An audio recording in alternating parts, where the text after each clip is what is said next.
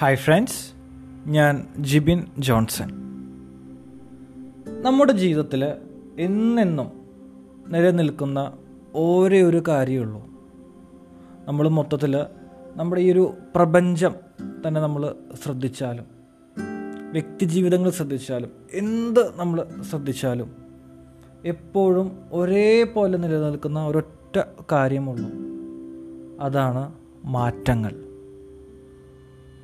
മാറ്റങ്ങൾ എന്നുള്ളത് ശരിക്കും ഒരു പ്രകൃതി നിയമമാണ്. നമ്മുടെ അറിവുകളായാലും, നമ്മുടെ ചിന്താഗതികളായാലും, നമ്മുടെ ആറ്റിറ്റ്യൂഡുകളായാലും എല്ലാം കാലം പുരോഗമിക്കുന്നതിനോടനുസരിച്ച് തന്നെ നമ്മൾ മാറ്റാൻ ശ്രമിക്കണം. ഇല്ലെങ്കിൽ നമ്മൾ ഒരുപാട് പിറകോട്ട് പോകും. നമ്മൾ ജീവിതത്തിൽ പല വ്യക്തികളുമായിട്ട് ഞാൻ പേഴ്സണലി സംസാരിച്ചിട്ടുണ്ട്. അപ്പോൾ സംസാരിക്കുന്ന സമയത്ത് പല ആളുകൾ ടെൻഷൻ അടിക്കുന്നവരും ഉണ്ടാവും, സ്ട്രെസ് അടിക്കുന്നവരും, അങ്ങനെ പല ആളുകളും ഉണ്ടാവും. അപ്പോൾ കുറച്ച് ഡീപ്പറായിട്ട് അവരായിട്ട് സംസാരിച്ച് സംസാരിച്ച് വരുമ്പോഴാണ് കോമൺ ആയിട്ട്, അത്ര കോമൺ അല്ലാതെ ഒരു ഒരു വിഭാഗം ആളുകളിൽ കണ്ടുവരുന്നൊരു പ്രശ്നമാണ് എന്താണെന്ന് വെച്ചിട്ടുണ്ടെങ്കിൽ മാറ്റങ്ങളെ ഉൾക്കൊള്ളാൻ പറ്റാത്തൊരവസ്ഥ. അതായത് സമൂഹത്തിൽ നടക്കുന്ന പല മാറ്റങ്ങൾ, അപ്പോൾ സമൂഹത്തിൽ അതുപോലെ മാറ്റങ്ങൾ നടക്കുമ്പോൾ തീർച്ചയായിട്ടും നമ്മുടെ കുടുംബജീവിതത്തിലും വ്യക്തിജീവിതത്തിലും നമ്മുടെ പ്രൊഫഷണൽ ലൈഫിലും വരും. അത്തരം വരുന്ന മാറ്റങ്ങളെ ഉൾക്കൊള്ളാൻ പറ്റാതെ വീണ്ടും പഴയ രീതിയിൽ തന്നെ, ആ രീതി തന്നെ മറ്റുള്ളവരുടെ മേത്ത് നമ്മൾ വീണ്ടും അടിച്ചേൽപ്പിക്കാനായിട്ട് ശ്രമിക്കുമ്പോൾ, ഒരുപക്ഷെ നമ്മൾ ശ്രമിക്കുമ്പോൾ മറ്റുള്ളവർ, അതായത് നമ്മുടെ കുടുംബാംഗങ്ങളായിക്കോട്ടെ, നമ്മുടെ ജൂനിയേഴ്സ് ആയിക്കോട്ടെ, നമ്മുടെ സീനിയേഴ്സ് ആയിക്കോട്ടെ, ഒരു പക്ഷെ അതിനോട് അവർ അഡാപ്റ്റ് ആവണമെന്നില്ല, ആ പഴഞ്ചൻ ചിന്താഗതികളോ പഴഞ്ചൻ കാര്യങ്ങളോ ആയിട്ട്. അപ്പോൾ അവരതിനെ അഡാപ്റ്റ് ചെയ്യാതെ വരുമ്പോൾ നമുക്ക് ഓട്ടോമാറ്റിക്കായിട്ട് നമുക്കതുപോലെ സ്ട്രെസ്സ്, അല്ലെങ്കിൽ ടെൻഷൻ, അതുപോലെ ദേഷ്യം, അതുപോലെ കാര്യങ്ങൾ വരാം.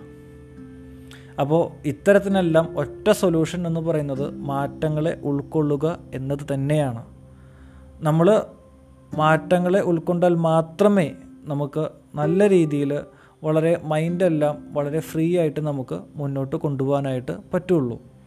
നമ്മൾ പല മൾട്ടിനാഷണൽ കമ്പനീസിനെ ശ്രദ്ധിച്ചാലും, ഈവൻ ചില പൊളിറ്റീഷ്യൻസിനോ അല്ലെങ്കിൽ പൊളിറ്റിക്കൽ പാർട്ടീസിനെയോ ശ്രദ്ധിച്ചാലും, അവർ കാലം മാറുന്നതിനനുസരിച്ച് അവർ അവരുടെ ഐഡിയോളജീസിലും അവരുടെ കാര്യങ്ങളിലും മാറ്റം വരുത്തുന്നതായിട്ട് നമുക്ക് കാണാൻ പറ്റും. കാരണം എന്താണെന്ന് വെച്ചിട്ടുണ്ടെങ്കിൽ അവർ മാറ്റം വരുത്തിയില്ലെങ്കിൽ തീർച്ചയായിട്ടും അവർക്ക് അവിടെ നിലനിൽപ്പുണ്ടാവില്ല. അപ്പോൾ ആരുടെ ആയാലും, ഏത് വ്യക്തിയുടേതായാലും സംഘടനയുടേതായാലും ഏതെങ്കിലും ഒരു മൾട്ടിനാഷണൽ ഓർഗനൈസേഷൻ്റെയോ കമ്പനിയുടെ ആയാലും കാലങ്ങൾക്കനുസരിച്ച് മാറിയാൽ മാത്രമേ നമുക്കൊരു നിലനിൽപ്പുണ്ടാവുള്ളൂ. ഇല്ലെങ്കിൽ നമ്മൾ നിന്ന സ്ഥലത്ത് നിന്ന് തന്നെ കറങ്ങും, നമുക്കൊരു പുരോഗതി ഉണ്ടാവണമെന്നുണ്ടാവില്ല. ഒരു പക്ഷേ മാറ്റങ്ങളെല്ലാം ഉൾക്കൊണ്ടുകൊണ്ട് കയറി വരുന്ന ചുറ്റുമുള്ള ആളുകൾ, അതുപോലെ നമ്മുടെ ചുറ്റും കയറി വരാണെങ്കിൽ അത് നമ്മുടെ പെർഫോമൻസിനെയും അല്ലെങ്കിൽ നമ്മുടെ ആ ഒരു ഗ്രാഫിന് ഉയർച്ചയും കാര്യമായിട്ട് ബാധിക്കാനായിട്ട് ചാൻസ് ഉണ്ട്.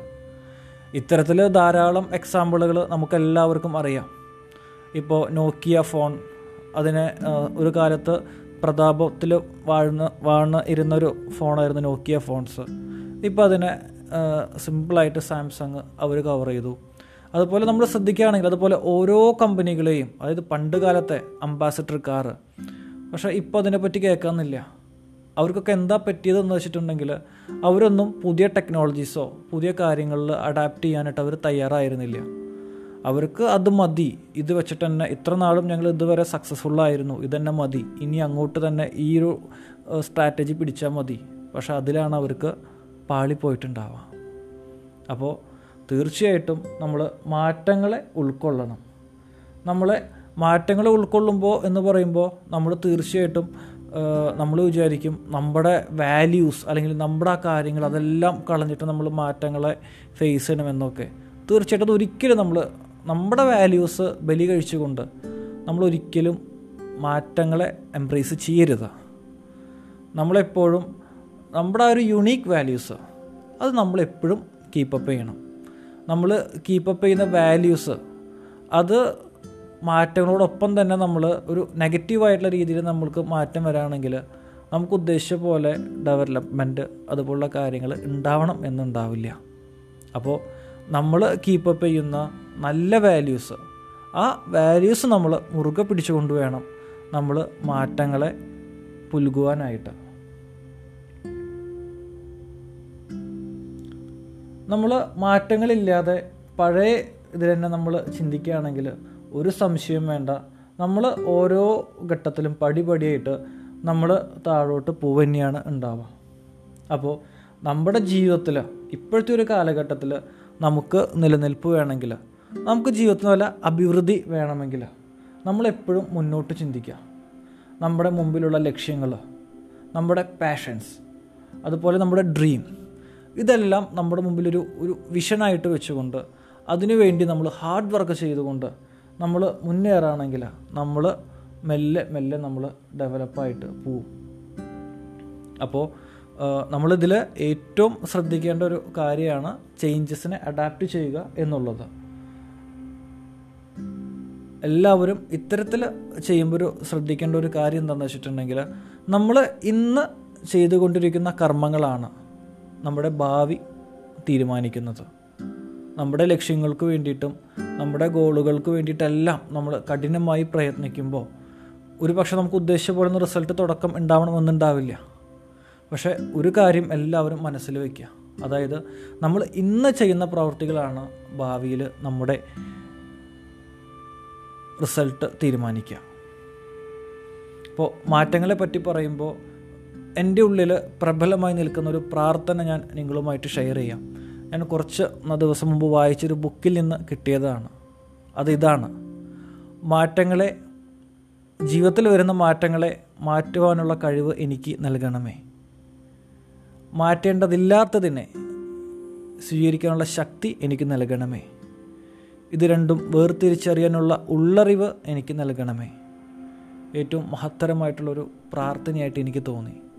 കാരണം നമുക്ക് ഒരു വിവേചിച്ചറിയാനുള്ളൊരു കഴിവാണ് നമുക്ക് ആദ്യമായിട്ട് വേണ്ടത്.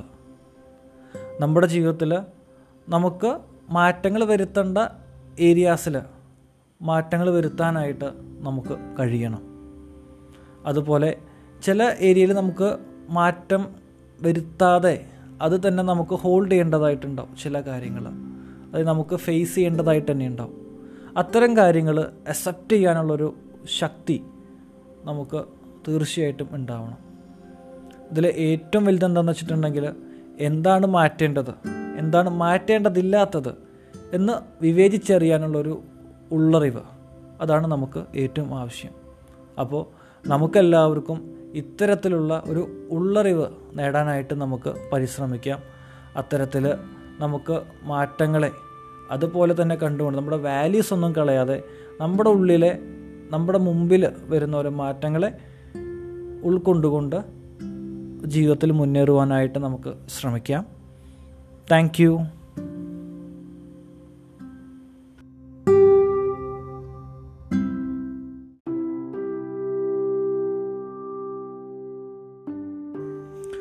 ഹായ് ഫ്രണ്ട്സ്, ഞാൻ ജിബിൻ ജോൺസൺ. നമ്മളെക്കൊണ്ട് മറ്റുള്ളവർക്ക് നൽകുവാനായിട്ട് സാധിക്കുന്ന ഒരു വലിയൊരു സമ്മാനമുണ്ട്. ആ സമ്മാനം മറ്റുള്ളവർക്ക് കൊടുക്കാനായിട്ട് ഒരു പക്ഷേ വലിയ പണച്ചെലവോ അല്ലെങ്കിൽ വലിയ കഷ്ടപ്പാടുകളോ ഒന്നും അതിൻ്റെ പിന്നിൽ ആവശ്യം ഉണ്ടാവില്ല.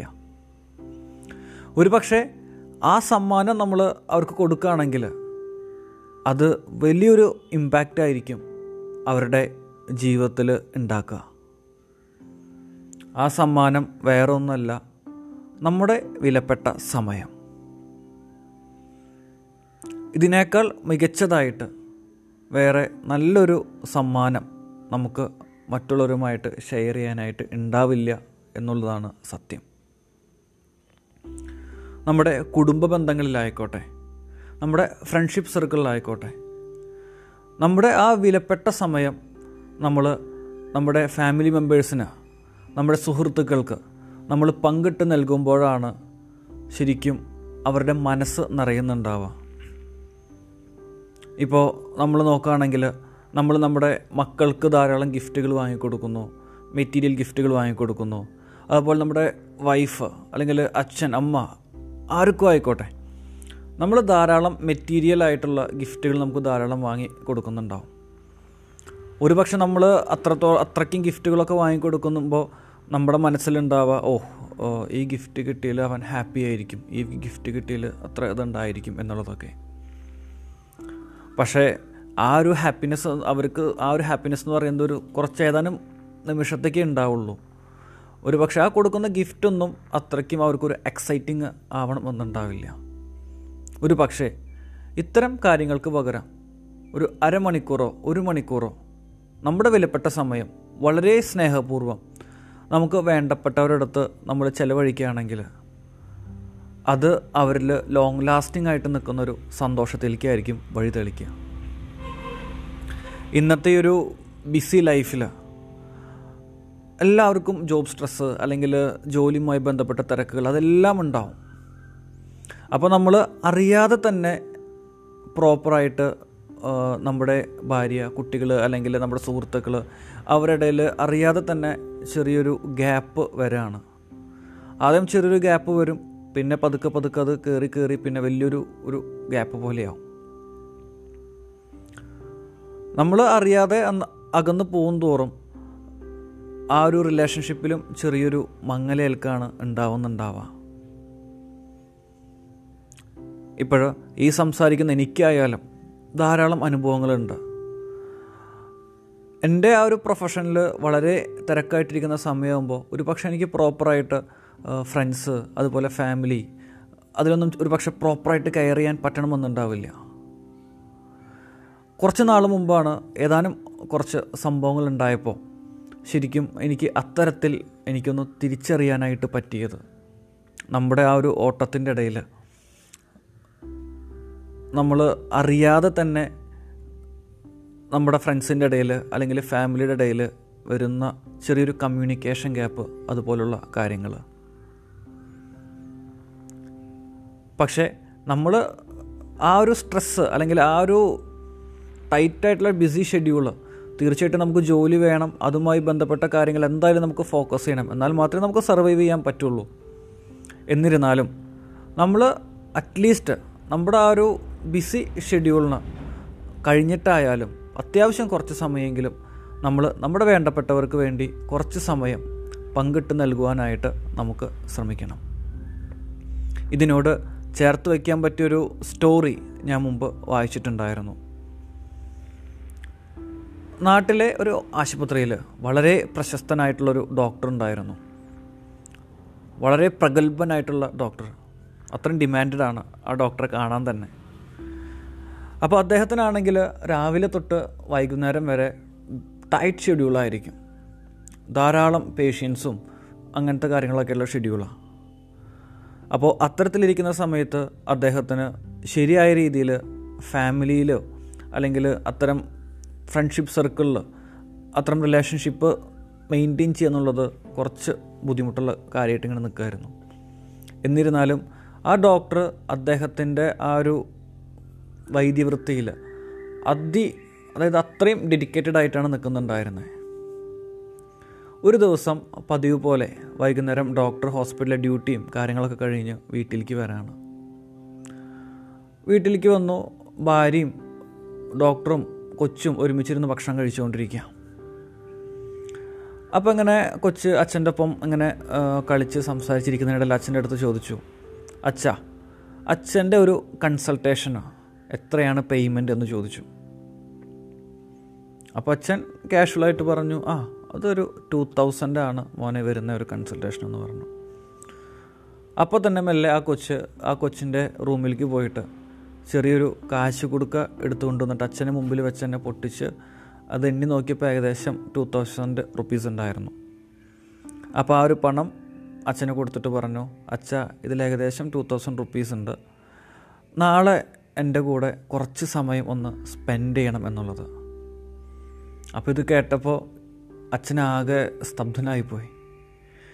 കാരണം ആ കൊച്ചിൻ്റെ ഒരു പ്രവൃത്തി അച്ഛന് വലിയൊരു തിരിച്ചറിവാണ് കൊടുത്തത്. എത്ര ബിസി ഷെഡ്യൂളായാലും നമ്മുടെ വീട്ടിലെ കുടുംബാംഗങ്ങളെ അവർക്ക് കുറച്ച് വിലപ്പെട്ട സമയം കുറച്ച് പങ്കിട്ട് കൊടുക്കണം എന്നുള്ളത്. നമ്മളതൊന്ന് ആലോചിച്ച് നോക്കുകയാണെങ്കിൽ നമ്മളും ഇത്തരത്തിൽ പരക്കം പായുന്നുണ്ടാവും നമ്മുടെ ആ ഒരു ബിസി ഷെഡ്യൂളും കാര്യങ്ങളൊക്കെ ആയിട്ട്. പക്ഷേ നമ്മൾ അതിൻ്റെ ഇടയിലേക്ക് ആയാലും നമ്മൾ കുറച്ച് സമയം, നമ്മുടെ വിലപ്പെട്ട സമയം നമ്മുടെ വേണ്ടപ്പെട്ടവർക്കായിട്ട് നൽകുവാനായിട്ട് നമ്മളൊന്ന് നീക്കി വെക്കേണ്ടതായിട്ടുണ്ട്. നമ്മുടെ വിലപ്പെട്ട സമയം നൽകുന്നതിൻ്റെ ഇതിലും വലിയൊരു ഉദാഹരണം അത് സ്വന്തം ഒരു എക്സ്പീരിയൻസ് ആയിരുന്നു. ഒരിക്കൽ ഞങ്ങളൊരു ഗ്രൂപ്പായിട്ട് ഞങ്ങളൊരു ഓർഫനേജിൽ പോയി. ഓർഫനേജിൽ പോയിട്ട് ഞങ്ങൾ അവിടുത്തെ ഓർഫനേജിലെ കുട്ടികളെ കണ്ടു. അവർക്ക് ചെറിയ മ്യൂസിക് പ്രോഗ്രാം അതുപോലുള്ള കാര്യങ്ങളൊക്കെ ഞങ്ങൾ കണ്ടക്ട് ചെയ്തു. അവർക്ക് ലഞ്ച് അറേഞ്ച് ചെയ്തു, ഒരുമിച്ചിരുന്ന് ലഞ്ച് കഴിച്ചു. അപ്പോൾ ഞങ്ങൾ കുട്ടികളുമായിട്ട് വളരെ നല്ല രീതിയിൽ ആടിപ്പാടി എൻജോയ് ചെയ്ത് സെലിബ്രേറ്റ് ചെയ്തിട്ടാണ് പോയത്. പ്രത്യേകിച്ച് ഞങ്ങളിൽ ഡൊണേഷനായിട്ട് കൊടുക്കാനൊന്നും അങ്ങനെ ഉണ്ടായിരുന്നില്ല ആ ഒരു ഓർഫനേജിൽ. പക്ഷേ കുട്ടികളെല്ലാം വളരെ ഹാപ്പിയായി. അതായത് ഞങ്ങൾ അവിടെ നിന്ന് പോകാൻ നിൽക്കുന്ന നേരം കെട്ടിപ്പിടിച്ച് ഉമ്മയൊക്കെ തന്നിട്ടാണ് ഞങ്ങളെ യാത്രയാക്കി അവർ വിട്ടിട്ടുണ്ടായിരുന്നത്. അപ്പോൾ കുട്ടികളൊക്കെ വളരെ ഹാപ്പിയായി. അപ്പോൾ അത് കഴിഞ്ഞ് കുറച്ച് ദിവസം കഴിഞ്ഞിട്ട് വീണ്ടും അവിടേക്ക് വിസിറ്റ് ചെയ്യാൻ പോയി. വീണ്ടും അവിടേക്ക് വിസിറ്റ് ചെയ്യാൻ പോയപ്പോൾ അവിടുത്തെ ഒരു ഇൻചാർജ് ആയിട്ടുള്ളൊരു വയസ്സായിട്ടുള്ളൊരു അമ്മച്ചി ഉണ്ടായിരുന്നു. ആ അമ്മച്ചി പറഞ്ഞു, നിങ്ങൾ ചെയ്തതാണ് ശരിയായിട്ടുള്ളൊരു കാര്യം എന്ന് പറഞ്ഞു. അപ്പോൾ ഞങ്ങൾക്കൊന്നും മനസ്സിലായില്ല, കാരണം ഞങ്ങൾ വലിയ രീതിയിൽ ഡൊണേഷനോ അങ്ങനത്തെ കാര്യങ്ങളൊന്നും കൊടുത്തിട്ടൊന്നും ഉണ്ടായിരുന്നില്ല.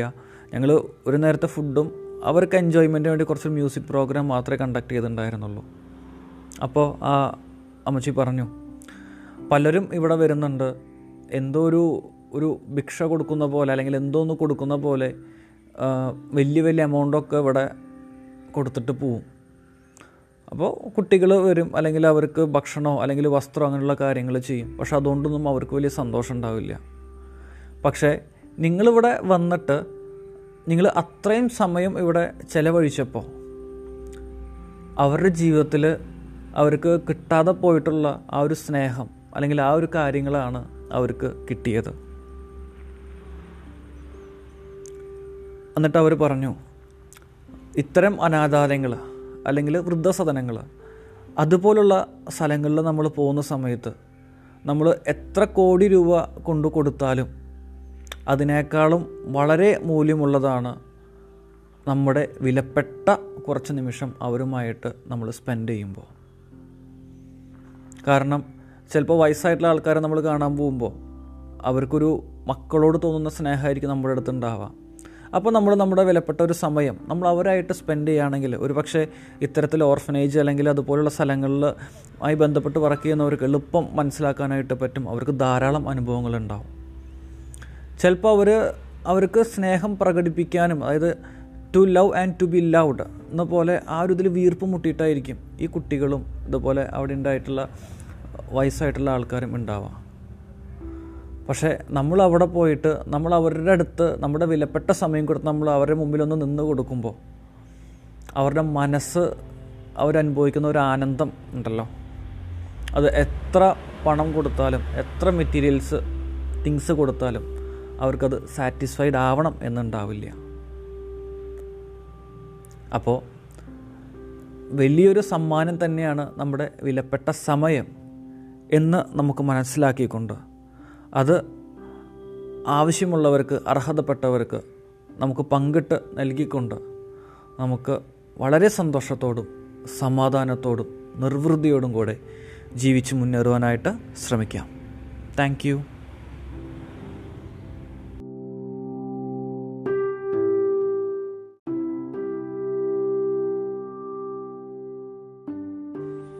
Hi friends, welcome to G B N talks. നമ്മുടെ ജീവിതത്തിൽ നമുക്ക് വളരെ സമാധാനമായിട്ട് ജീവിക്കണമെങ്കിൽ നമുക്ക് ശ്രദ്ധിക്കേണ്ട വലിയൊരു കാര്യം തന്നെയാണ് നമ്മൾ നമ്മളായിട്ട് തന്നെ ജീവിക്കുക എന്നുള്ളത്. ഇന്നത്തെ ഒരു കാലത്ത് നമുക്ക് പലപ്പോഴും പലരുടെയും വളരെ കാച്ചിങ് ആയിട്ടുള്ളൊരു സംസാരവും പെരുമാറ്റവും ശൈലികളും ഒക്കെ കാണുമ്പോൾ അവർ അത്തരം കാര്യങ്ങൾ വെച്ചിട്ട് മറ്റുള്ളവരെ ഇൻഫ്ലുവൻസ് ചെയ്യുന്നത് കാണുമ്പോൾ നമുക്ക് പലർക്കും തോന്നാറുണ്ട് അത്തരത്തിലുള്ള സംസാരം, പെരുമാറ്റം, ശൈലികൾ, അങ്ങനത്തെ കാര്യങ്ങളിലേക്ക് നമുക്ക് അഡാപ്റ്റ് ആയാലോ എന്നുള്ളത്. നമ്മൾ അത്തരത്തിൽ അഡാപ്റ്റ് ആവുകയാണെങ്കിൽ നമ്മൾ നമ്മളോട് ചെയ്യുന്ന ഏറ്റവും വലിയൊരു ദ്രോഹം തന്നെയായിരിക്കും അത്. ഈ ലോകത്തിലുള്ള എല്ലാ മനുഷ്യരും യുണീക്കാണ്. എല്ലാവർക്കും യുണീക്കായിട്ടുള്ള സംസാര രീതി, പെരുമാറ്റം, അല്ലെങ്കിൽ അതുപോലുള്ള ശൈലികളാണ് നമുക്ക് ഉള്ളത്. ഒരിക്കലും ആരും ആരെ പോലെയായിട്ട് ഒരിക്കലും ഉണ്ടാവില്ല. നമ്മൾ മറ്റുള്ളവരുടെ ശൈലികളോ അല്ലെങ്കിൽ മറ്റുള്ളവരുടെ അത്തരത്തിലുള്ള രീതികളോ നമ്മൾ അഡാപ്റ്റ് ചെയ്യാനായിട്ട് നമ്മൾ ശ്രമിക്കുമ്പോൾ നമ്മൾ യഥാർത്ഥത്തിൽ അഭിനയിക്കുകയാണ് ചെയ്യുന്നത്. അതായത് ഒരിക്കലും നമ്മൾ ജീവിക്കല്ല, അതായത് ലൈവായിട്ടുള്ളൊരു ലൈഫല്ല. നമ്മൾ അത്തരത്തിൽ അഭിനയിക്കുമ്പോൾ നമ്മുടെ ഒരു ട്രൂ സെൽഫിന് നമുക്ക് ബലി കഴിക്കേണ്ടതായിട്ട് വരും. നമുക്ക് ഒരുപാട് സ്ട്രഗിള് ഇൻറ്റേണലായിട്ട് അനുഭവിക്കേണ്ടതായിട്ടുണ്ടാവും. കാരണം എന്താ വെച്ചിട്ടുണ്ടെങ്കിൽ നമ്മുടെ ഉള്ളിലെ ഇൻഡിവിജ്വാലിറ്റി അത് ഒരു തരമാണ്, പക്ഷെ പുറത്ത് നമ്മൾ ആക്ട് ചെയ്യുന്നത് വേറൊരു തരമാണ്.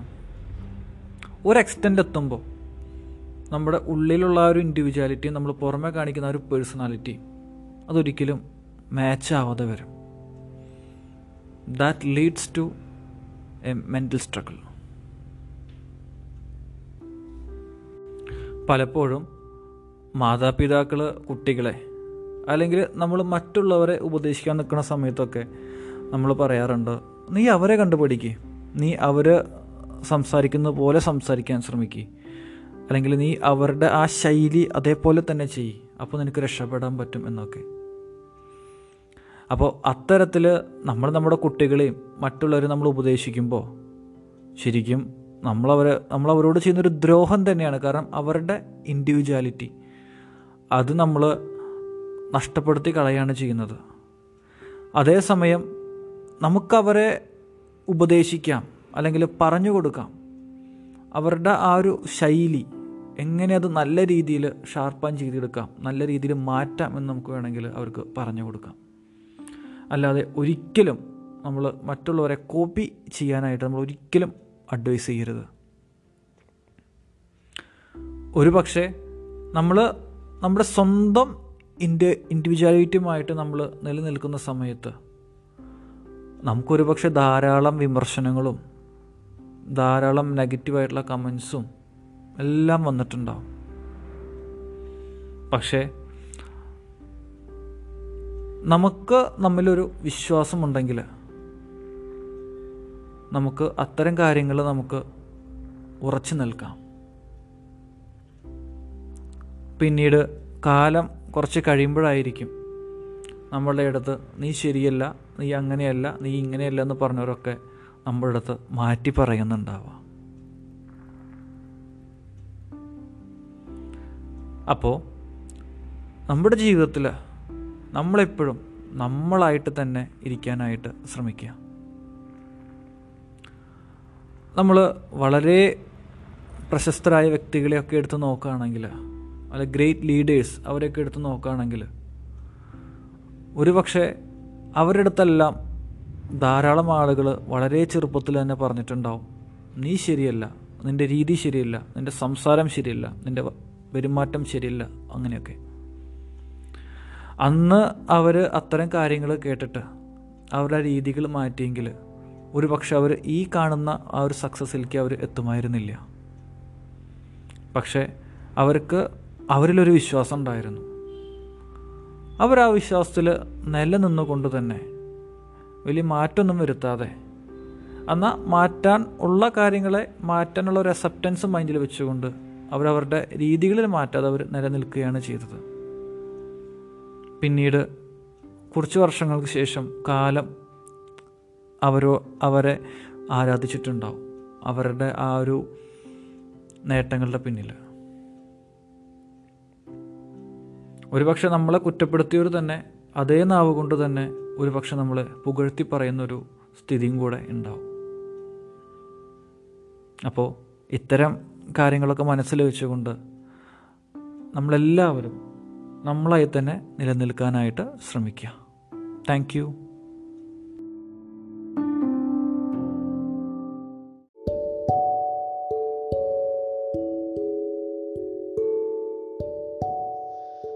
ഹായ് ഫ്രണ്ട്സ്, ഞാൻ ജിബിൻ ജോൺസൺ. എല്ലാവരെങ്കിലും ജീവിതത്തിൽ ഒരിക്കലെങ്കിലും അനുഭവിച്ചിട്ടുള്ളൊരു കാര്യമായിരിക്കും എന്താണെന്ന് വെച്ചിട്ടുണ്ടെങ്കിൽ, ഒന്നല്ലെങ്കിൽ നാലാൾ കൂടുന്ന സമയത്ത് അല്ലെങ്കിൽ ഒറ്റയ്ക്കിരിക്കുന്ന സമയത്ത് ഏതെങ്കിലും ഒരു വ്യക്തി നമ്മളെ നിരന്തരമായിട്ട് പാമ്പർ ചെയ്തുകൊണ്ടിരിക്കുന്നുണ്ടാവും. പച്ച മലയാളത്തിൽ പറയുകയാണെങ്കിൽ സംസാരം കൊണ്ട് നമ്മളെ കുത്തി നോവിക്കുന്ന ഒരു വ്യക്തി ഉണ്ടാവും. എനിക്കും അത്തരത്തിൽ ഒരു അനുഭവമൊക്കെ ഉണ്ടായിട്ടുണ്ട്. പക്ഷേ ഞാൻ ചിന്തിക്കാറുണ്ടായിരുന്നു, എന്താണ് ആ വ്യക്തിക്ക് അത്തരത്തിൽ എന്നെ കാണുമ്പോൾ മാത്രം എന്താ അവന് ഇത്രയ്ക്കൊരു പ്രശ്നം ഉണ്ടാവാനായിട്ട് കാരണം എന്നുള്ളതല്ല. പിന്നെ കുറച്ച് കഴിഞ്ഞപ്പോൾ നോക്കിയപ്പോൾ എനിക്ക് മനസ്സിലാക്കാൻ സാധിച്ചത് എന്താണെന്ന് വെച്ചിട്ടുണ്ടെങ്കിൽ, എൻ്റെ അടുത്ത് മാത്രമല്ല ഒരുമാതിരിപ്പെട്ട എല്ലാവരുടെ അടുത്തും അവൻ്റെ ബിഹേവിയർ അങ്ങനെ തന്നെയാണ്.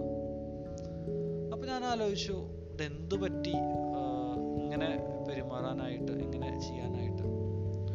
പിന്നെ മെല്ലെ അവൻ്റെ ആ ഒരു പേഴ്സണൽ കാര്യങ്ങൾ, പേഴ്സണൽ ലൈഫിലേക്ക് കുറച്ചൊന്ന് ശ്രദ്ധിച്ചപ്പോൾ എനിക്ക് മനസ്സിലാക്കാനായിട്ട് സാധിച്ചു. എന്താണെന്ന് വെച്ചിട്ടുണ്ടെങ്കിൽ, അവൻ ആ വ്യക്തി ജീവിതത്തിൽ എവിടെ എത്തിച്ചേരണം എന്നവൻ്റെ മനസ്സിൽ ആഗ്രഹങ്ങൾ ഉണ്ടായിരുന്നു, അവിടെ ഒന്നും എത്തിച്ചേരാൻ പറ്റിയിട്ടില്ല. അപ്പോൾ ഇവൻ പാമ്പർ ചെയ്യുന്ന ആളുകളെ ഞാൻ ശ്രദ്ധിച്ചു നോക്കിയപ്പോൾ അവരെല്ലാവരും അത്യാവശ്യം കുഴപ്പമില്ലാത്ത രീതിയിൽ ബാലൻസ് ആയിട്ട് പോകുന്ന ആളുകളാണ്.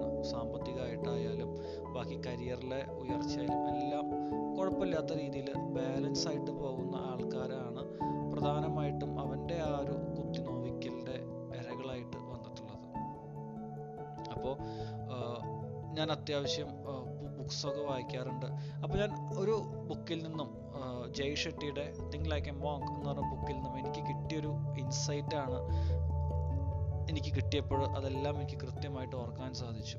എന്താണെന്ന് വെച്ചിട്ടുണ്ടെങ്കിൽ, ഒരു വ്യക്തി നിരന്തരമായിട്ട് നമ്മൾ ഇറിറ്റേറ്റ് ചെയ്യുന്നുണ്ട്, നമ്മളെ പാമ്പർ ചെയ്തുകൊണ്ടിരിക്കുകയാണെങ്കിൽ അവൻ്റെ ഉള്ളിൽ തിങ്ങി നിറഞ്ഞു നിൽക്കുന്ന ആ ഒരു പ്രഷറാണ്. അതായത് ഇതേ സെയിം പാമ്പറിങ്, ഇതേ സെയിം കുത്തിനോവിക്കൽ ആ വ്യക്തിക്ക് വേറെ എവിടെ നിന്നെങ്കിലും കിട്ടുന്നുണ്ടാവും. ഒന്നല്ലെങ്കിൽ ജോലി സ്ഥലത്തു നിന്നാവാം, അല്ലെങ്കിൽ കുടുംബങ്ങളിൽ നിന്നാവാം, അല്ലെങ്കിൽ വേറെ ഏതെങ്കിലും രീതികളിൽ നിന്നാവാം. അപ്പോൾ ആ വ്യക്തിക്ക് കിട്ടിയിട്ടുള്ള കുത്തിനോവിക്കലുകൾ അതങ്ങനെ തന്നെ അബോധപരമായിട്ട് നമ്മുടെ അടുത്തേക്ക് വന്ന് തരുന്നതാണ്, അത് ഓവർഫ്ലോ ചെയ്യുന്നതാണ്. അപ്പോൾ ഇത്തരത്തിലുള്ള വ്യക്തികളെ ഇങ്ങനെ കാണുകയാണെങ്കിൽ നമ്മൾ ആദ്യം ശ്രദ്ധിക്കേണ്ടത് എന്താണെന്ന് വെച്ചിട്ടുണ്ടെങ്കിൽ, ഇപ്പോൾ എല്ലാവർക്കും ഒരു വ്യക്തിയുടെ പ്രശ്നങ്ങൾ പറയാനോ സംസാരിക്കാനോ അല്ലെങ്കിൽ സാമീപ്യം കൊടുക്കുവാനോ ചിലപ്പോൾ പറ്റണമെന്നുണ്ടാവില്ല. ഇപ്പോൾ അത്തരത്തിലുള്ള വ്യക്തിയാണ് നമുക്ക് അത്രയും വേണ്ടപ്പെട്ടവരാണെങ്കിൽ നമുക്ക് അവരെ ഒന്ന് ചേർത്ത് പിടിക്കാം. അവർക്ക് മാനസികമായിട്ടുള്ളൊരു സപ്പോർട്ടും കാര്യങ്ങളെല്ലാം കൊടുത്തുകൊണ്ട് നമുക്ക് അവരുടെ ജീവിതത്തിൽ കറക്റ്റ് ട്രാക്കിലേക്ക് കൊണ്ടുവരാൻ പറ്റും. അല്ലാത്ത അത്ര പ്രാധാന്യമില്ലാത്ത വ്യക്തികളൊക്കെ ആണെങ്കിൽ നമുക്ക് വേണമെങ്കിൽ അവരെ മീറ്റ് ചെയ്യാനുള്ള സാഹചര്യങ്ങളോ അവരെ കാണാനുള്ള നമുക്ക് മെല്ലെ ഒഴിവാക്കാം. കാരണം എന്താണെന്ന് വെച്ചിട്ടുണ്ടെങ്കിൽ, നമ്മൾ എന്തിനാണ് വെറുതെ മറ്റുള്ളവരുടെ മുമ്പിൽ നമ്മുടെ ഒരു സെൽഫ് റെസ്പെക്റ്റ് കളഞ്ഞു കുളിക്കേണ്ട ആവശ്യം എന്താണ്? നമ്മളെ വില വയ്ക്കുന്നില്ല, നമ്മളെ നിരന്തരമായിട്ട് പാമ്പർ ചെയ്തുകൊണ്ടിരിക്കുകയാണ്. ഒരുപക്ഷെ നമ്മൾ പലപ്പോഴും ക്ഷമിച്ചിട്ടൊക്കെ ആയിരിക്കും നമ്മൾ അവരുടെ അടുത്ത് വീണ്ടും നമ്മൾ ഓക്കെ ഒരു റിലേഷൻഷിപ്പ് ബ്രേക്ക് ചെയ്യണ്ട എന്ന് വിചാരിച്ചിട്ടൊക്കെ നമ്മൾ പോകുന്നുണ്ടാവാം. പക്ഷെ എന്നിട്ടും ഇതേപോലത്തെ ഒരു കുത്തുവാക്കുകളും കളിയാക്കലുകളും ഒക്കെ ആണെങ്കിൽ നമ്മൾ എന്തിനാണ് വെറുതെ നമ്മുടെ ആ ഒരു സെൽഫ് റെസ്പെക്റ്റ് കളയാൻ നിൽക്കുന്നത്? മെല്ലെ ആ സാഹചര്യങ്ങൾ, അങ്ങനത്തെ കാര്യങ്ങളൊക്കെ ഒഴിവാക്കാനായിട്ട് ശ്രമിക്കുക. അപ്പോൾ ഇത്തരത്തിൽ കാണുന്ന ഇത്തരത്തിലുള്ള ആളുകളെ കാണുമ്പോൾ നമുക്ക് ആദ്യം മനസ്സിൽ തോന്നേണ്ടത് ഒരു സഹാനുഭൂതിയാണ്, ഒരു കമ്പാഷനാണ്. കാരണം എന്താണെന്ന് വെച്ചിട്ടുണ്ടെങ്കിൽ, അത് മറ്റുള്ള സ്ഥലത്ത് നിന്ന്, ഒന്നല്ലെങ്കിൽ കുടുംബത്തിൽ നിന്നാവാം, അല്ലെങ്കിൽ ജോലി സ്ഥലങ്ങളിൽ നിന്നാവാം, അവർക്ക് നിരന്തരമായിട്ട് കിട്ടിക്കൊണ്ടിരിക്കുന്ന ആ ഒരു കാര്യം അത് അവരിലൂടെ നമ്മളിലേക്ക് അബോധപരമായിട്ട് ഓവർഫ്ലോ ചെയ്തുകൊണ്ടിരിക്കുകയാണ്. Thank you.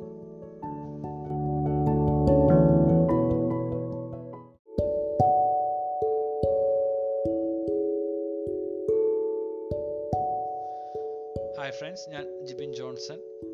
എല്ലാവരെങ്കിലും ജീവിതത്തിൽ ഒരിക്കലെങ്കിലും അനുഭവിച്ചിട്ടുള്ളൊരു കാര്യമായിരിക്കും എന്താണെന്ന് വെച്ചിട്ടുണ്ടെങ്കിൽ, ഒന്നല്ലെങ്കിൽ നാലാൾ കൂടുന്ന സമയത്ത് അല്ലെങ്കിൽ ഒറ്റയ്ക്ക് ഇരിക്കുന്ന സമയത്ത് ഏതെങ്കിലും ഒരു വ്യക്തി നമ്മളെ നിരന്തരമായിട്ട് പാമ്പർ ചെയ്തുകൊണ്ടിരിക്കുന്നുണ്ടാവും.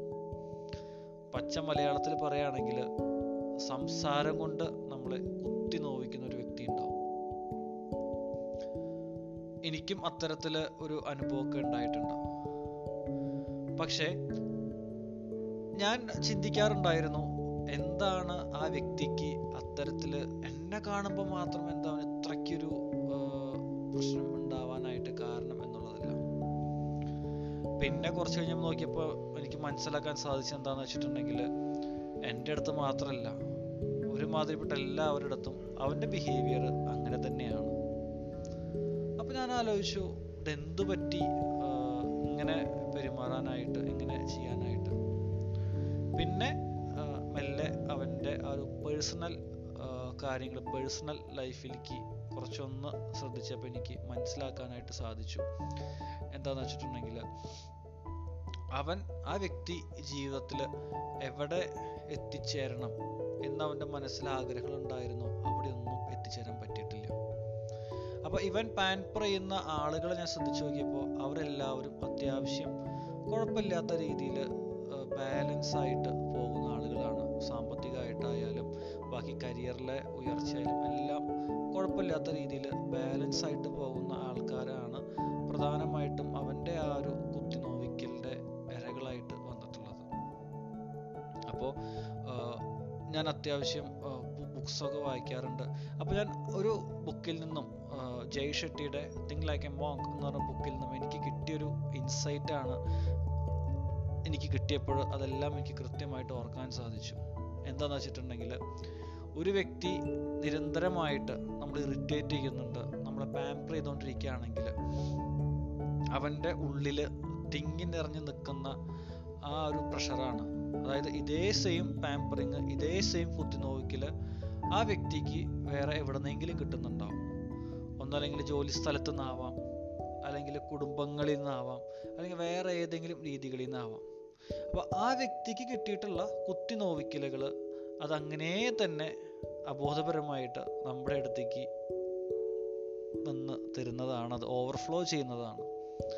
അപ്പോൾ ഇത്തരത്തിലുള്ള വ്യക്തികളെ ഇങ്ങനെ കാണുകയാണെങ്കിൽ നമ്മൾ ആദ്യം ശ്രദ്ധിക്കേണ്ടത് എന്താ വെച്ചിട്ടുണ്ടെങ്കിൽ, ഇപ്പോൾ എല്ലാവർക്കും ഒരു വ്യക്തിയുടെ പ്രശ്നങ്ങൾ പറയാനോ സംസാരിക്കാനോ അല്ലെങ്കിൽ സാമീപ്യം കൊടുക്കുവാനോ ചിലപ്പോൾ പറ്റണമെന്നുണ്ടാവില്ല.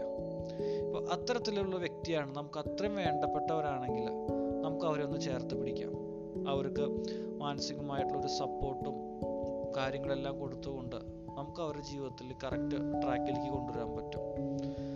അല്ലാത്ത, അത്ര പ്രാധാന്യമില്ലാത്ത വ്യക്തികളൊക്കെ ആണെങ്കിൽ നമുക്ക് വേണമെങ്കിൽ അവരെ മീറ്റ് ചെയ്യാനുള്ള സാഹചര്യങ്ങളോ അവരെ കാണാനുള്ള നമുക്ക് മെല്ലെ ഒഴിവാക്കാം. കാരണം എന്താണെന്ന് വെച്ചിട്ടുണ്ടെങ്കിൽ, നമ്മൾ എന്തിനാണ് വെറുതെ മറ്റുള്ളവരുടെ മുമ്പിൽ നമ്മുടെ ഒരു സെൽഫ് റെസ്പെക്റ്റ് കളഞ്ഞു കുളിക്കേണ്ട ആവശ്യം എന്താണ്? നമ്മളെ വില വെക്കുന്നില്ല, നമ്മളെ നിരന്തരമായിട്ട് പാമ്പർ ചെയ്തുകൊണ്ടിരിക്കുകയാണ്. ഒരുപക്ഷെ നമ്മൾ പലപ്പോഴും ക്ഷമിച്ചിട്ടൊക്കെ ആയിരിക്കും നമ്മൾ അവരുടെ അടുത്ത് വീണ്ടും നമ്മൾ ഓക്കെ ഒരു റിലേഷൻഷിപ്പ് ബ്രേക്ക് ചെയ്യണ്ട എന്ന് വിചാരിച്ചിട്ടൊക്കെ നമ്മൾ പോകുന്നുണ്ടാവാം.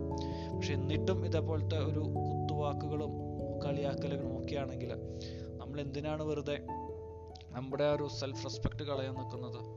മെല്ലെ ആ സാഹചര്യങ്ങൾ, അങ്ങനത്തെ കാര്യങ്ങളൊക്കെ ഒഴിവാക്കാനായിട്ട് ശ്രമിക്കുക. അപ്പോൾ ഇത്തരത്തിൽ കാണുന്ന ഇത്തരത്തിലുള്ള ആളുകളെ കാണുമ്പോൾ നമുക്ക് ആദ്യം മനസ്സിൽ തോന്നേണ്ടത് ഒരു സഹാനുഭൂതിയാണ്, ഒരു കമ്പാഷനാണ്.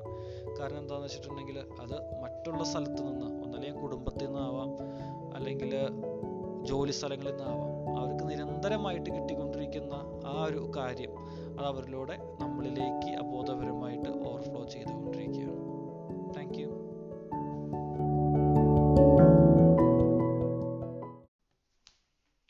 ഹായ് ഫ്രണ്ട്സ്, ഞാൻ ജിബിൻ ജോൺസൺ. ഇന്ന് ഈ ഒരു പോഡ്കാസ്റ്റിലൂടെ നിങ്ങളുമായിട്ട് ഷെയർ ചെയ്യാനായിട്ട് ഞാൻ ആഗ്രഹിക്കുന്ന ഒരു ടോപ്പിക് എന്ന് വെച്ചിട്ടുണ്ടെങ്കിൽ, എലിവേറ്റിംഗ് അവർ സെൽഫ്, നമ്മളെ തന്നെ നമുക്ക് ഉയർത്തി കൊണ്ടുവരിക എന്നുള്ളൊരു ടോപ്പിക്കിനെ പറ്റിയിട്ടാണ്.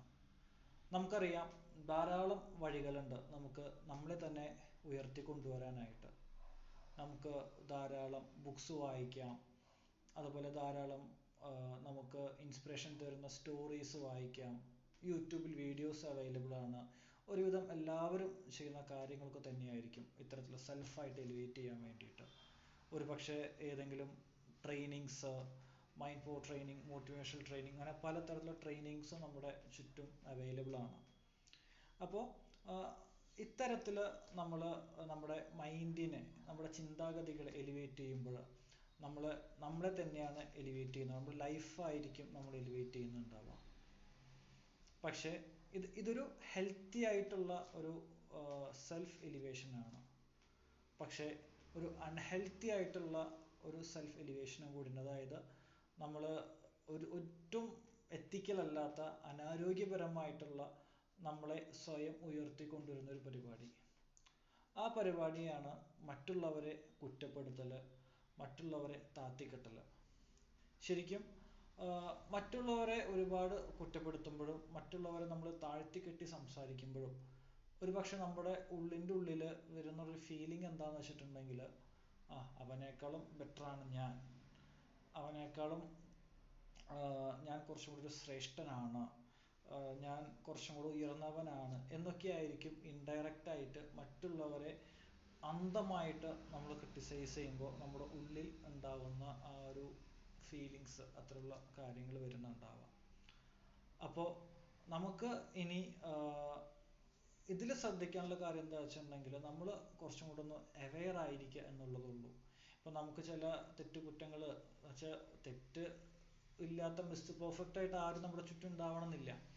അപ്പോൾ നമ്മൾ ഈ ഉള്ള ആളുകളെ, നമ്മുടെ ചുറ്റുള്ള ഏതെങ്കിലും വ്യക്തിയെ നമ്മൾ എപ്പോഴും ഇങ്ങനെ വിമർശിച്ചുകൊണ്ടിരിക്കുകയാണെങ്കിൽ നമ്മൾ ആദ്യം സെൽഫായിട്ടൊന്ന് ചോദിക്കുക. അതായത് ഞാൻ അവനേക്കാൾ ബെറ്ററാണ് എന്ന് കാണിക്കാൻ വേണ്ടിയിട്ടാണോ ഞാൻ ഇത് അവനെ ക്രിട്ടിസൈസ് ചെയ്തുകൊണ്ടിരിക്കുന്നതെന്ന് സെൽഫായിട്ടൊന്ന് ചോദിച്ച് നോക്കുക നമ്മളെപ്പോഴും. അപ്പോൾ ഇപ്പോൾ അവൻ്റെ നന്മയെ കരുതിയിട്ടൊക്കെയാണ് നമ്മൾ ക്രിട്ടിസൈസ് ചെയ്യുമെങ്കിൽ ഓക്കെ, ഇറ്റ്സ് ഗുഡ്, നല്ല കാര്യമാണ്. പക്ഷേ മറ്റുള്ളവനെ ക്രിട്ടിസൈസ് ചെയ്ത് താത്തിക്കെട്ടി നമ്മളെപ്പോഴും സ്വയം മേൽപോട്ട് നിൽക്കുന്ന ആ ഒരു എലിവേറ്റ് സെൽഫ് ആയിട്ടുള്ള ആ ഒരു എലിവേഷൻ, അത് അൺഹെൽത്തി അല്ല. അത് അവസാനം നമ്മുടെ ലൈഫ് ഒരു നിരാശ അതിലേക്ക് കൊണ്ടെത്തിക്കുള്ളൂ. ഒരുപക്ഷെ നമുക്ക് അത്തരത്തിലുള്ള ചിന്താഗതികളില്ലെങ്കിലും നമ്മൾ ചുറ്റും നോക്കുകയാണെങ്കിൽ ഒരുപാട് ആളുകളെ നമുക്ക് കാണുവാൻ സാധിക്കും. അതായത് പ്രത്യേകിച്ച് ചില പാരൻസ് ഒക്കെ അവരുടെ കുട്ടികളെ പറ്റി പറയും, ആ എൻ്റെ മകൻ അങ്ങനെയാണ്, നിങ്ങളുടെ മകൻ എങ്ങനെയാണ്, എ പ്ലസ് ഉണ്ടോ, ആ എൻ്റെ മകന് എ പ്ലസ് ഉണ്ട്, അല്ലെങ്കിൽ അതുപോലെ നിന്നിട്ട് ഇങ്ങനെ ഓരോ കാര്യങ്ങളും. ഇപ്പോൾ പേഴ്സണലി പറയുകയാണെങ്കിൽ വളരെ അടുത്തൊരു ഫാമിലി ഉണ്ടായിരുന്നു, ഞങ്ങളുടെ ഫാമിലി ഫ്രണ്ട്സ് പോലെയൊക്കെ. അപ്പോൾ അവർ നിരന്തരമായിട്ട് ഇതുപോലെ വീട്ടിലേക്ക് വരും. വീട്ടിലേക്ക് വന്നിട്ട് ഈ പറഞ്ഞ പോലെ അവർ ഫസ്റ്റ് ക്വസ്റ്റ്യൻസ് ചോദിക്കും, ആ എങ്ങനെയുണ്ട് നിങ്ങളുടെ ഈ ഒരു ആസ്പെക്റ്റിലെ കാര്യങ്ങൾ. അപ്പോൾ ഞങ്ങൾ പറയണം, ആ കുഴപ്പമില്ല, ഇങ്ങനെ പോകണം. ആ അപ്പോൾ അവർ റിപ്ലൈ തരാം, ഇങ്ങനെ പോകുന്നുള്ളൂ, ഞങ്ങളുടെ ഇതിനേക്കാളൊക്കെ എത്രയോ ഫാർ ഫാർ ബെറ്റർ ആയിട്ടാണ് പോകുന്നത്. അങ്ങനെ അവരിങ്ങനെ എപ്പോഴും നമ്മളിങ്ങനെ ഇങ്ങനെ പാമ്പർ ചെയ്തുകൊണ്ടിരിക്കും. അപ്പോൾ പലപ്പോഴും ആദ്യമൊക്കെ നമുക്ക് വലിയ പ്രശ്നം തോന്നിയിട്ടുണ്ടായിരുന്നില്ല. പിന്നെ എന്തിനും ഏതിനും എപ്പോഴും ഈ ടോണിൽ തന്നെ സംസാരമായപ്പോഴാണ് ഇവരെന്താ ഇത്തരത്തിൽ സംസാരിക്കുന്നതെന്ന് ഒന്ന് ശ്രദ്ധിച്ചു തുടങ്ങിയത്. അപ്പോൾ ഒന്നും കൂടെ അടുത്തറിഞ്ഞപ്പോൾ മനസ്സിലായിട്ടുള്ള ഒരു കാര്യം എന്താണെന്ന് വെച്ചിട്ടുണ്ടെങ്കിൽ, അവർ ഡീപ്പർ ഇൻസൈഡ് അവരുടെ ഫാമിലിയിലെ കാര്യങ്ങളൊക്കെ അവരൊന്നും ഉദ്ദേശിച്ച പോലെ വരുന്നില്ല, എല്ലാം ഒരു ബ്രോക്കൺ ആയൊരു അവസ്ഥയാണ്. അപ്പോൾ ആ ഫാമിലി മറ്റുള്ളവരെ ചവിട്ടി താഴ്ത്തി, മറ്റുള്ളവരെ താഴ്ത്തി കെട്ടിയിട്ടാണ് അവർ എലിവേറ്റ് ചെയ്യാനായിട്ട് ശ്രമിക്കുന്നത്. അപ്പോൾ അത്തരത്തിൽ എലിവേറ്റ് ചെയ്യാനായിട്ട് നിൽക്കുന്ന സമയത്ത് അവർക്ക് പുറമെ കാണിക്കാൻ വന്നിട്ടുണ്ടാവുള്ളൂ, പക്ഷെ ഡീപ്പർ ഇൻസൈഡിൽ അവർക്ക് ആ ഒരു സ്ട്രെസ്സും ടെൻഷനും, അങ്ങനെ ലൈഫ് വളരെ മിസറബിൾ ആയിരിക്കും. ഒരു പക്ഷെ അവർ ക്രിട്ടിസൈസ് ചെയ്യാതെ എങ്ങനെ അവരുടെ ലൈഫിനെ കുറച്ചും കൂടെ അവർക്ക് ബ്യൂട്ടിഫുൾ ആക്കാൻ പറ്റും, എങ്ങനെയൊക്കെ നമുക്ക് അതിനെ പോസിറ്റീവായിട്ട് നമുക്ക് കൊണ്ടുവരാൻ പറ്റും എന്ന് ആലോചിച്ച് ചെയ്യുകയാണെങ്കിൽ അവരുടെ ലൈഫ് വളരെ ബ്യൂട്ടിഫുൾ ആയിരിക്കും. അപ്പോൾ ഈ ഒരു കാര്യത്തിൽ നമുക്കൊന്ന് ശ്രദ്ധ കൊണ്ടുവരാം. നമ്മളെപ്പോഴും നമ്മളെ തന്നെ സ്വയം എലിവേറ്റ് ചെയ്യുമ്പോൾ നമ്മൾ എലിവേറ്റ് ചെയ്യുന്നത് അത് നല്ല ഹെൽത്തി ആയിട്ടുള്ളൊരു ട്രാക്കിൽ കൂടെ ആവണം. എന്നാലേ അത് കുറച്ചധികം നാളത് ലാസ്റ്റ് ചെയ്യുള്ളൂ. Thank U.